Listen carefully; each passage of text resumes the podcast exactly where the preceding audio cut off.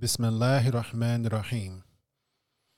Inna fatahna laka fatham mubina liyaghfira laka Allahu ma taqaddama min dhanbika wa ma ta'akhkhara wa yutimma ni'matahu alayka wa yahdiyaka siratan mustaqima وَيَنْصُرَكَ اللَّهُ نَصْرًا عَزِيزًا هُوَ الَّذِي أَنْزَلَ السَّكِينَةَ فِي قُلُوبِ الْمُؤْمِنِينَ لِيَزْدَادُوا إِيمَانًا مَعَ إِيمَانِهِمْ وَلِلَّهِ جُنُودُ السَّمَاوَاتِ وَالْأَرْضِ وَكَانَ اللَّهُ عَلِيمًا حَكِيمًا. In the name of Allah, the Beneficent, the Merciful.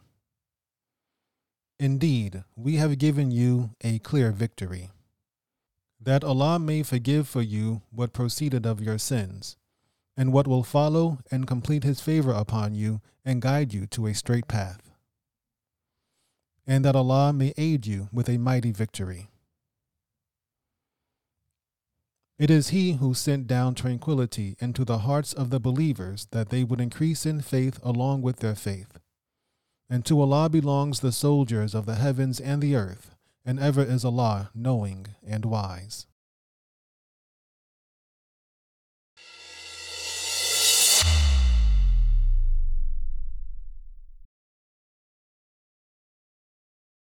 Assalamu alaikum. Welcome to Season six of the Islamic History Podcast. I'm your host, Mutaki Ismail.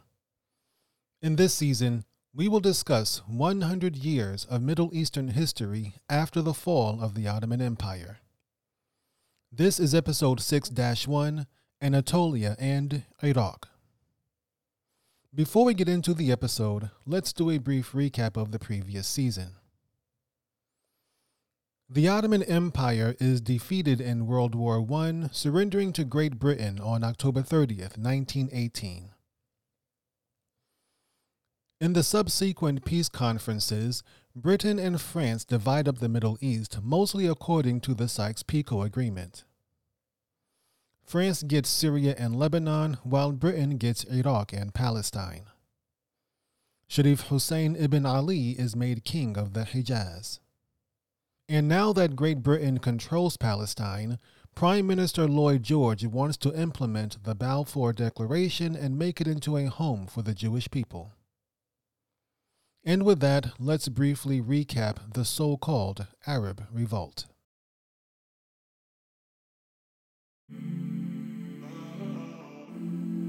If you'd like to support the Islamic History Podcast and get exclusive content, then become a member of Islamic History Exclusive. We have two membership levels, one free and one paid. At the free level, you get access to Season zero, Season one, and all bonus episodes.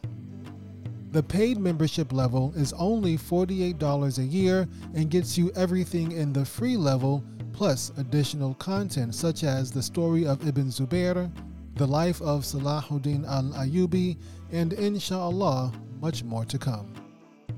For more information, visit Islamic History X dot com.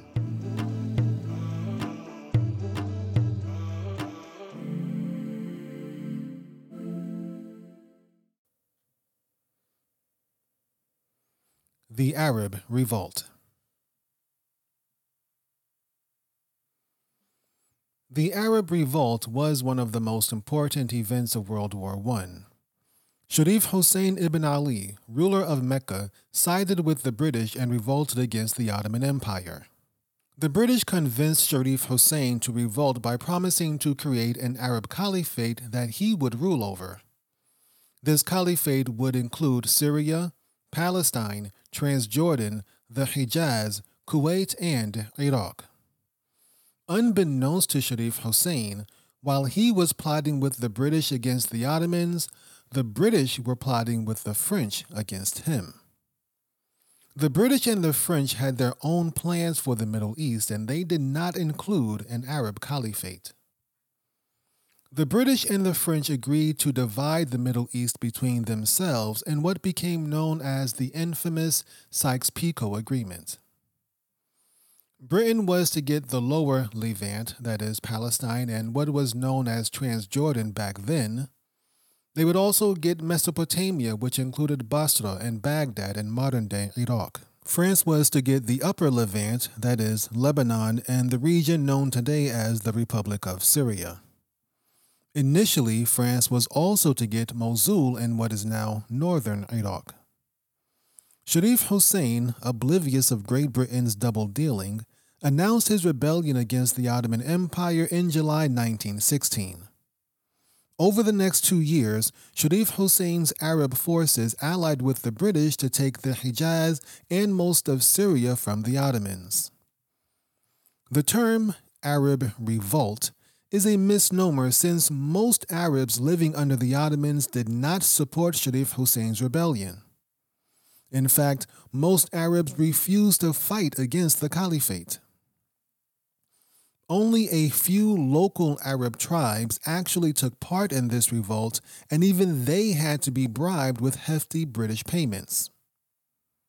Sharif Hussein's sons, Prince Faisal and Prince Abdullah, along with the British spy T E Lawrence, led the Arab forces taking part in this revolt. Prince Faisal's troops fought in the Levant, while Prince Abdullah's troops fought in the Hejaz.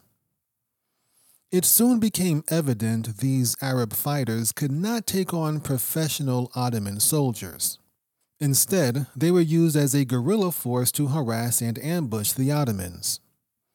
By October nineteen eighteen, the combined Arab and British forces had defeated the Ottomans in most of the Hejaz and the Levant. Sharif Hussein ruled over the Hejaz while the British occupied Palestine, Transjordan, Lebanon, and Syria up to Damascus. The British had a more difficult time conquering Mesopotamia, which is the region we now call Iraq. The Arab revolt did not extend that far, so when the British invaded Mesopotamia in late nineteen fourteen, they were on their own. The first British invasion of Mesopotamia was poorly planned and executed. By the summer of nineteen sixteen, the British had lost thousands of men in Mesopotamia with very little to show for it.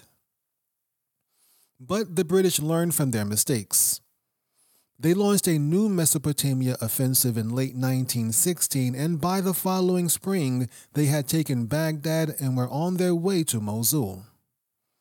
And that was how Great Britain conquered most of the Ottoman territory in the Middle East. The Balfour Declaration. The British captured Jerusalem on December eleventh, nineteen seventeen. Jerusalem remained in their possession until the war's conclusion. Then, Colonel Ronald Storrs, a member of British intelligence, became its first British governor. While the British were fighting the Ottomans in the Middle East, Zionist sympathy had taken root in London. This led to the Balfour Declaration in nineteen seventeen, Britain's promise to establish a Jewish homeland in Palestine. Some people today believe the Balfour Declaration is proof of Britain's treachery against the Arabs. However, the sons of Sharif Hussein, the self-appointed king of the Arabs, actually accepted the declaration. In fact, during the post-war conferences in Paris, Prince Faisal met with Chaim Weizmann, leader of the Zionist movement in Britain. The two men signed an agreement calling for a Jewish state in Palestine known as the Weizmann-Faisal Agreement. There are two key statements in this agreement that should be highlighted. The first is Article four, that expresses support for Jewish immigration and settlement in Palestine. All necessary measures shall be taken to encourage and stimulate immigration of Jews into Palestine on a large scale, and as quickly as possible, to settle Jewish immigrants upon the land, through closer settlement and intensive cultivation of the soil. In taking such measures, the Arab peasant and tenant farmers shall be protected in their rights, and shall be assisted in forwarding their economic development. The second thing to note is this clause near the bottom of that document. Provided the Arabs obtain their independence, as demanded in my memorandum, dated the fourth of January, nineteen nineteen, to the Foreign Office of the Government of Great Britain, I shall concur in the above articles. But if the slightest modification, or departure were to be made, I shall not then be bound by a single word of the present agreement, which shall be deemed void and of no account or validity, and I shall not be answerable in any way whatsoever. Further proof of Prince Faisal's support of Jewish immigration to Palestine is seen in his correspondence with Felix Frankfurter, leader of the American Zionist movement. In these letters, Prince Faisal expressed his frustration that some Jews and Arabs were causing division between the two groups, while Frankfurter expressed hope both sides could live together in peace. France, on the other hand, was taken aback by this plan. When France plotted with the British to divide up the Middle East, they were promised Syria and Lebanon. To the French, this meant the entire Levant, including Syria, Lebanon, Transjordan, and Palestine. This idea was based on the twelfth century Frankish crusader states known as Outremer. But the French were not alone in this idea. Arabic and Islamic sources also refer to this entire region by one term, Bilad al-Sham. Problems in Iraq. Just like the Levant, or Bilad al-Sham in Arabic, the word Iraq has historically referred to a region and not necessarily a nation or a state. For centuries, it was simply what Arabs called that region where Arabia became Persia. During the Ottoman era, this territory was made up of three different vilayets, or provinces. There was the Mosul vilayet in northern Iraq, the Baghdad vilayet in central Iraq, and finally the Basra vilayet, covering much of what is now southern Iraq. The Basra Vilayet was rather extensive, covering most of the western coast of the Arabian Peninsula. This included the modern nations of Kuwait, Qatar, and parts of Saudi Arabia. Kuwait was actually a sub-district within the Basra Vilayet. And like Egypt, Kuwait was technically part of the Ottoman Empire, but since eighteen ninety-nine was effectively under British authority. Mesopotamia is the cradle of civilization, beginning with Sumer over five thousand years ago. Several ancient societies sprang from this region, including the Akkadians, Babylonians, Assyrians, and Persians. Alexander the Great conquered Mesopotamia in three thirty-one B C. After his death, it became part of the Seleucid Empire before going to the Parthians and then to the Persians. In the seventh century, much of what we now call Iraq was conquered by Muslim armies during the caliphates of Abu Bakr and Omar. Iraq would become an essential part of the Umayyad Caliphate and its successor, the Abbasid Caliphate. In fact, the Abbasids built Baghdad to be their new capital. The wealth, strategic location, and agricultural value of Mesopotamia invited chaos and turmoil.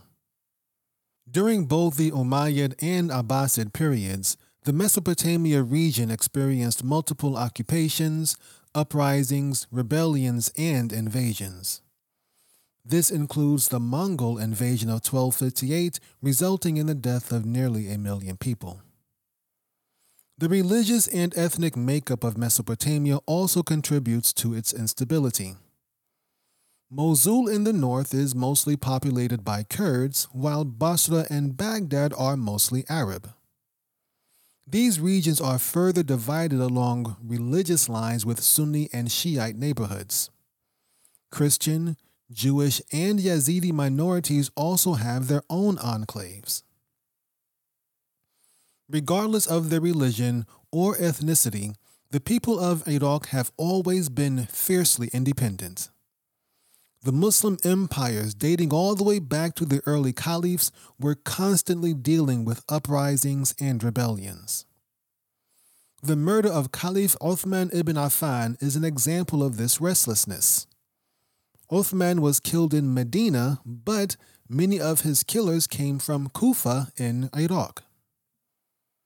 Those Iraqis who killed Uthman claimed to support his successor, Ali ibn Abi Talib, who was also Prophet Muhammad's cousin. Nonetheless, Ali spent much of his five-year reign fighting Iraqi rebels known as Khawarij. Ali was eventually assassinated by these Khawarij just after the morning prayer in his Iraqi headquarters. After Ali's death, the caliphate passed to his rival, Mu'awiyah ibn Abi Sufyan, the founder of the Umayyad dynasty. Mu'awiyah appointed brutal, cruel governors over Iraq who used draconian and heavy-handed methods to pacify the region. This worked in the short term, but did not quell the restless nature of the Iraqis. Ibn Zubair learned this the hard way when he led a rebellion against Yazid ibn Muawiyah, the second Umayyad caliph. He spent much of his time fighting the Umayyads on one side and the Iraqi Shiites and Khawarij on the other. This constant fighting sapped Ibn Zubair's energy and contributed to his ultimate downfall. The British in Iraq. Mesopotamia became a part of the Ottoman Empire in fifteen thirty-three. The Ottomans took a hands-off approach with this region, allowing local dynasties to govern on their behalf. However, by the mid eighteen hundreds, the Ottomans were trying to centralize their government and attempted to exert direct control over Iraq with varying degrees of success. And then came the British. Great Britain, a Christian European empire, thought they could do in Iraq what thirteen hundred years of Muslim rule could not. The British would fail in their attempt to control Iraq. They were not the first, and they would not be the last. When the British took over Iraq after World War One, they tried to impose their understanding of civilization. They tried to create a single Iraqi nationality that ignored ethnicity and religion.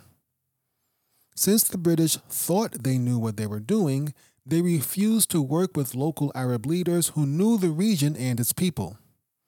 Instead, the British wanted to install someone of their own choosing whom they could control. Besides their arrogance and their ignorance of the region, the British also had a manpower problem. With World War One over, the British public was demanding their government demobilize and bring the troops back home. British military commanders were also hesitant to deploy large troop numbers in Iraq. They believed a large military presence would bring a violent backlash.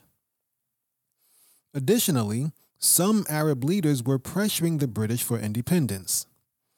One of these was Talib al-Naqib, the former Ottoman governor of Basra. Active in local politics, Talib al-Naqib was the leader of the Ashraf, or Descendants of Prophet Muhammad, in Iraq. The British got their first taste of things to come in nineteen nineteen when three army officers were killed in northern Iraq. Several more British personnel would be assassinated over the next year. The occupation of Anatolia. The Allied forces entered Istanbul on November nineteenth, nineteen eighteen, after the Ottomans signed the Armistice Agreement. The Allies immediately imposed a military administration over the empire.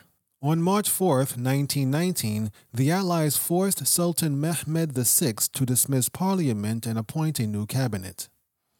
The Allies also dissolved the Committee on Union and Progress, the party most Young Turks belonged to. the British demanded the arrest of various Turkish leaders for crimes against minorities. Over the next several weeks, the British arrested sixty Turkish officials and sent them to the island of Malta to await trial. Ottoman tribunals resulted in the arrest of an additional one hundred Turks. Ultimately, only three low-ranking Ottoman officials were executed. British Prime Minister Lloyd George had big plans for Anatolia. He wanted the Americans to accept a mandate over Istanbul and Armenia. He also wanted the Greeks to take Smyrna in western Anatolia, while Italy took southern Anatolia, and France could have the Black Sea region. Meanwhile, he ordered British troops to the Caucasus to protect the recently independent nations there. Lloyd George's plans began to fall apart almost as soon as he made them.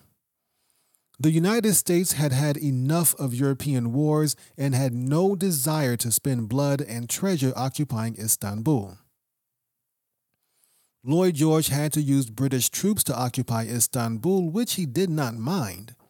But as mentioned earlier, the British public wanted their boys to come home. Hence, the British military was stretched thin. Another idea that did not work out was Lloyd George's promise to create a Kurdish homeland in southeastern Anatolia. That's because he had also promised this same region to the French. To get around this issue, Lloyd George encouraged the Kurds to revolt against the French. However, this backfired when the Kurds subsequently turned against the British, briefly driving them out in nineteen nineteen. The proposed nation of Kurdistan was never created. The French occupation of southern Anatolia. French troops occupied the Cilicia region of southern Anatolia in December nineteen eighteen. From there, they moved east, absorbing Marash, Urfa, and Antep along the modern Turkey-Syria border. Despite facing stiff resistance from local Turkish militias, France managed to occupy most of southern Anatolia from Antakya to Antep. The French were more interested in Alexandretta, the region where Anatolia, Syria, and the Mediterranean Sea come together. According to the French, Alexandretta was a natural extension of their Syrian domain. However, Alexandretta was a very diverse region populated by Turks, Arabs, and many other ethnic groups. France eventually incorporated Alexandretta into Syria, but only above the protests of the local Turkish inhabitants. The Italian occupation of Antalya. Italy believed they were getting cheated out of the spoils of the war. Back in nineteen seventeen, Great Britain had promised the Italians Smyrna in western Anatolia if they joined the war with the Allies. Now that the war was over, Lloyd George wanted Greece to have Smyrna. He was obsessed with the classical Ionian Greek society from the Bronze Age. The Italians decided to occupy Antalya just north of the Mediterranean, hoping to force the Allies to acknowledge their demands. And perhaps the Allies might just let them stay there. On April twenty-ninth, nineteen nineteen, thousands of Italian troops stormed the southwestern coast of Anatolia. The Italians also tried to bring in ships to support their troops, but President Woodrow Wilson threatened to send American warships if they did. The Armenian occupation of eastern Anatolia. The British wanted to add large parts of eastern Anatolia to the newly formed Armenian Republic. This included the province of Kars in northeastern Anatolia.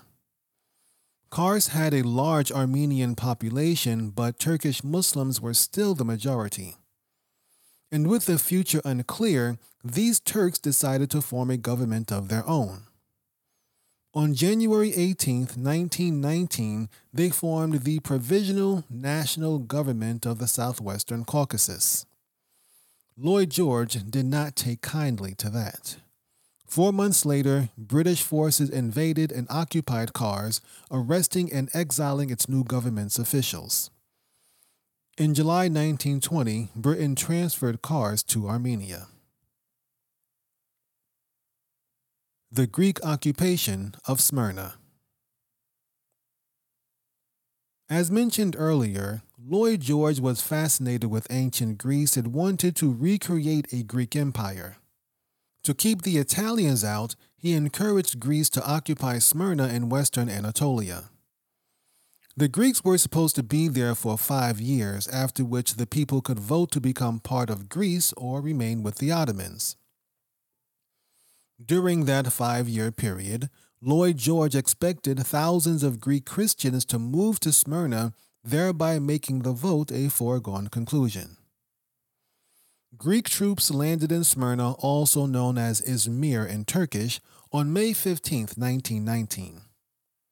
From there, they pushed eastward, taking the cities of Menamen, Tarbali, Selçuk, Biyandir, and Foça by the end of the month. The Greeks then took Bursa in northern Anatolia and Erdine in Thrace in July nineteen nineteen. Lloyd George justified this occupation by stating these regions were historically more Greek than Turkish anyway. What he really meant was that these regions were more Christian than Muslim. Greece did its best to remove Smyrna's Turkish and Islamic identity. Muslim officials were removed from public service. Public education was only available to Christian children. Christian missionaries were placed in charge of all orphanages, and orphans were considered Christian unless proven otherwise. In addition to these subtle acts of aggression, the Muslims of Smyrna were under constant threat of violence, and many were even murdered by Christian mobs. Inevitably, once they got over the shock of defeat, the Turks focused their wrath on their foreign occupiers. The first strike against Greek occupation took place in the town of Ayvalık in western Anatolia, where Turkish war veterans engaged with Greek forces. Three days later, the Greeks fought a six-hour gun battle with local militias in the village of Hasilias, also in western Anatolia. The Greeks repulsed these disorganized militias but took their anger out on the local population. They continued pushing east, taking the towns of Odamis and burning a village along the way. The Greeks continued east, taking Bergama in June and then Akhisar, which was outside the Smyrna district. This angered the Ottoman military establishment. If left unchecked, Greece may very well overrun all of Anatolia, and the Allies were not doing anything to stop them. Turkish general Yusuf İzzet Pasha took up the fight against the Greeks. Leading a force made up of Ottoman troops and local militias, he ambushed the Greeks at Bergama, forcing them to retreat to the town of Menamen, thirty-five miles away. Once again, the Greeks lashed out in anger.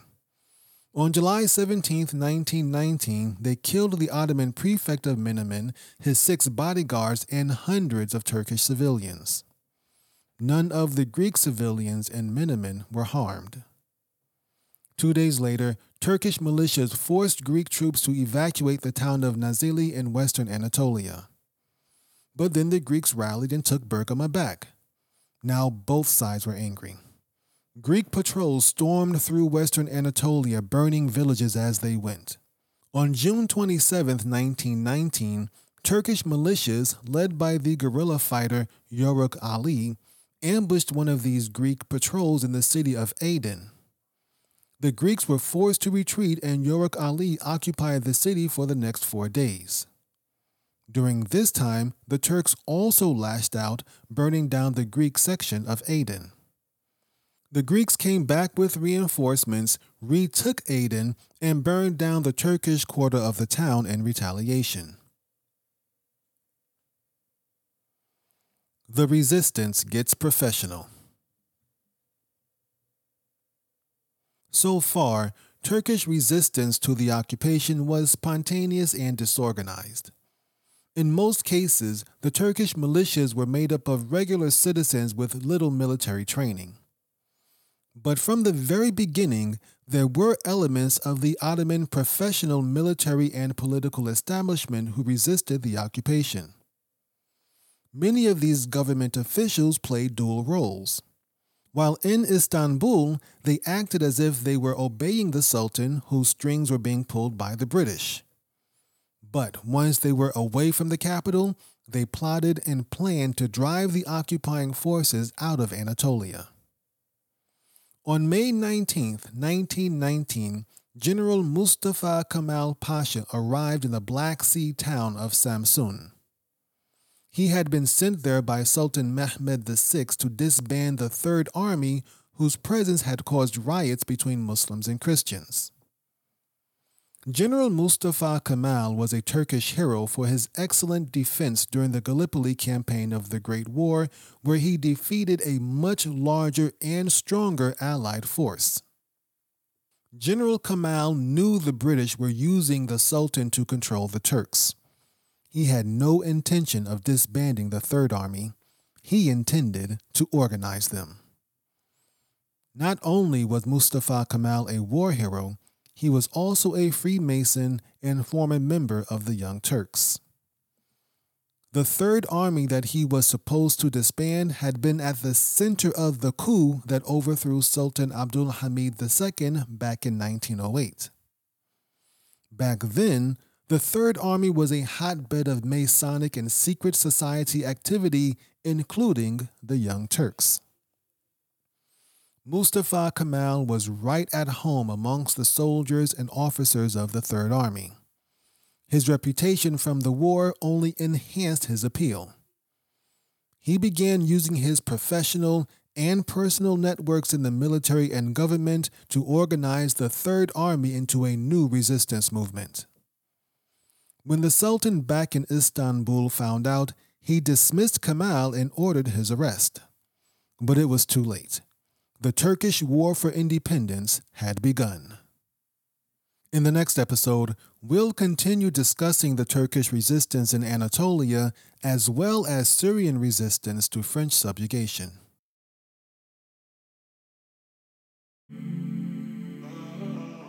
Alhamdulillah, this podcast is done very well and it's brought in a lot of new fans, a lot of people who are enthusiastic about Islamic history.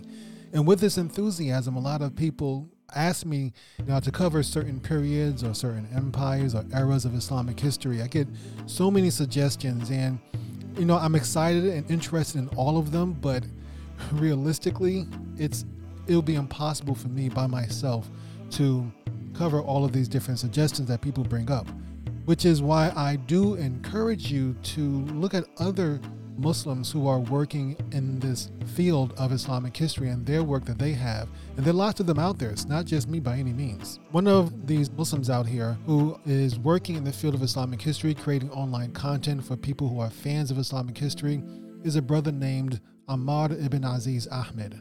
Ahmad ibn Aziz Ahmed is a Muslim of Indian Gujarati descent, currently residing in Birmingham, U K. There he is in an administrative capacity, a member of the Ibn Rushd Center of Excellence for Islamic Research. Ahmad ibn Aziz Ahmed is an Islamic history enthusiast and researcher as well as a blogger, freelance writer, and an aspiring nasheed artist. His blog currently takes specific focus on the historical accuracy of the popular Turkish T V series Derillus Ertugrul, as well as a focus around On This Day in Islamic History.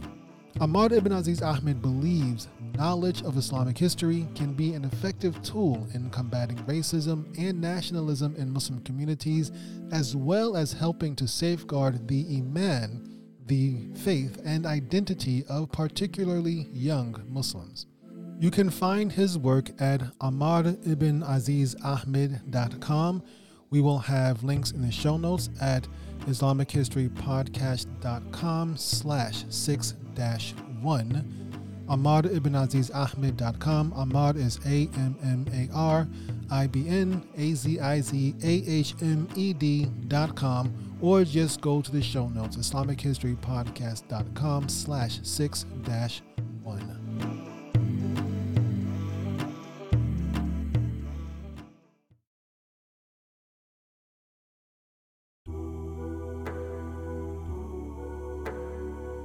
You've been listening to the Islamic History Podcast, and we hope you've enjoyed the show. Subscribe to us on Apple Podcasts, Stitcher, Spotify, Podbean, Google, or wherever you listen to podcasts. Visit islamic history podcast dot com slash Middle East to find other episodes in this series. To learn more about the life of the last messenger of God, subscribe to our other show, The Prophet Muhammad Podcast. If you enjoyed these podcasts, please leave a five-star rating and review and share with your friends and family. The Islamic History Podcast is one hundred percent listener-supported. You can support our work and get access to exclusive content by becoming a member of Islamic History Exclusive. Visit islamic history x dot com for more information. Stay tuned for a brief clip from one of our premium shows. You can also make a one-time donation by visiting islamic history podcast dot com slash donate, or send a tip via Cash App using the cash tag Islamic History. Special thanks to Brother Zulfikar Sarosh for his research and support of the show. And thanks to all of our premium subscribers. Until next time, my name is Mutaki Ismail for the Islamic History Podcast.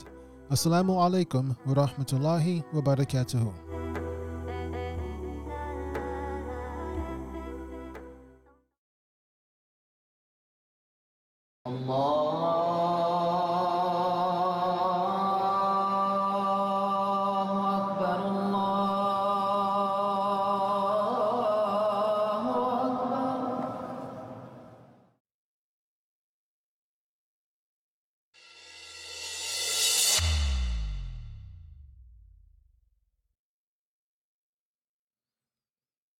Assalamu alaikum. Welcome back to Islamic History Exclusive. This is the podcast exclusively for Patreon subscribers of the Islamic History Podcast. In this series, we are going over the life of Salahuddin al-Ayyubi, known to the West as Saladin. In today's episode, we'll be discussing the fall of Aleppo. But before we get into that, let's begin with a recap of where we are so far. Baldwin the Fourth becomes king of Jerusalem in eleven seventy-four after the death of his father, King Amalric.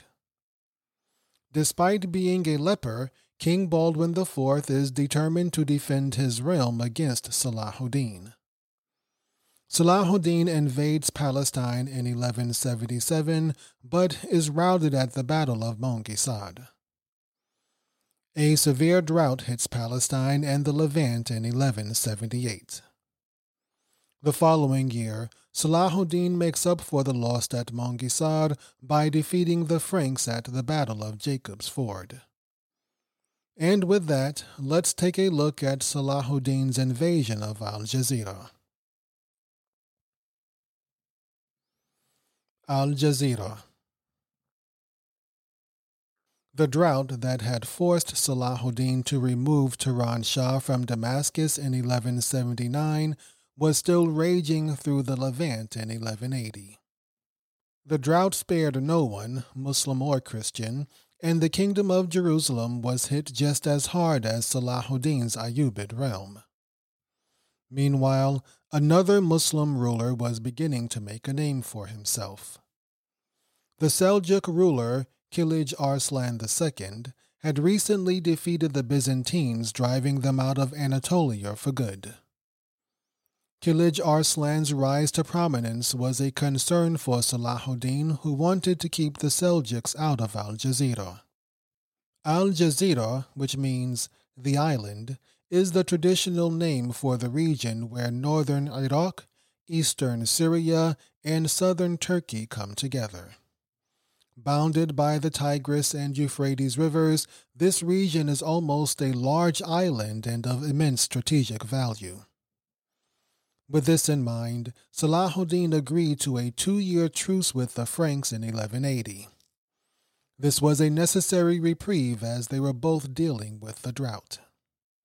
This also gave Salahuddin time to work on his diplomacy. he entered into agreements with several Muslim-controlled towns of southern Anatolia. He also signed a neutrality pact with the Armenians of Cilicia, which kept them from siding with the Seljuks.